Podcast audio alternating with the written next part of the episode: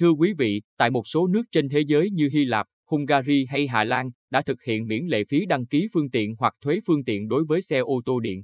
Với việc đưa ra các chính sách miễn giảm thuế và lệ phí, chính phủ các nước đang khuyến khích nguồn cung và cầu với xe ô tô xanh trên thế giới. Tại Việt Nam, Bộ Tài chính đã đề xuất mức thu lệ phí trước bạ lần đầu với ô tô điện chỉ bằng 50% so với ô tô thông thường. Trong khi đó, các doanh nghiệp xuất nhập khẩu linh kiện ô tô cũng đang nhận được ưu đãi về thuế. Theo bộ này, việc quy định mức ưu đãi thu lệ phí này so với lệ phí trước bạ đối với ô tô truyền thống sẽ làm giảm chi phí khi đăng ký sở hữu xe ô tô. Từ đó, kích thích người tiêu dùng lựa chọn loại xe này. Đối với các nhà sản xuất và phân phối xe điện, Chính sách này góp phần đẩy mạnh tiêu thụ dòng xe thân thiện với môi trường và góp phần giúp doanh nghiệp yên tâm tiếp tục đầu tư sản xuất, lắp ráp ô tô điện chạy pin. Tuy nhiên, số lượng ô tô điện ở Việt Nam còn khá khiêm tốn.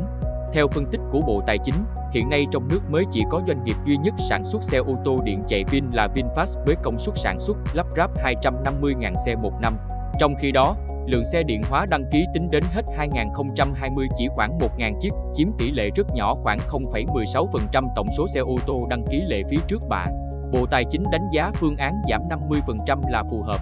Việc miễn lệ phí trước bạ tác động rất lớn đến số thu và ảnh hưởng lớn đến ngân sách nhà nước của địa phương. Hiện xu hướng của các nước trên thế giới ưu tiên phát triển và sử dụng dòng xe điện chạy pin ngày càng gia tăng. Năm 2020, Xe ô tô điện chạy pin chiếm 2 phần 3 lượng xe ô tô điện đăng ký mới.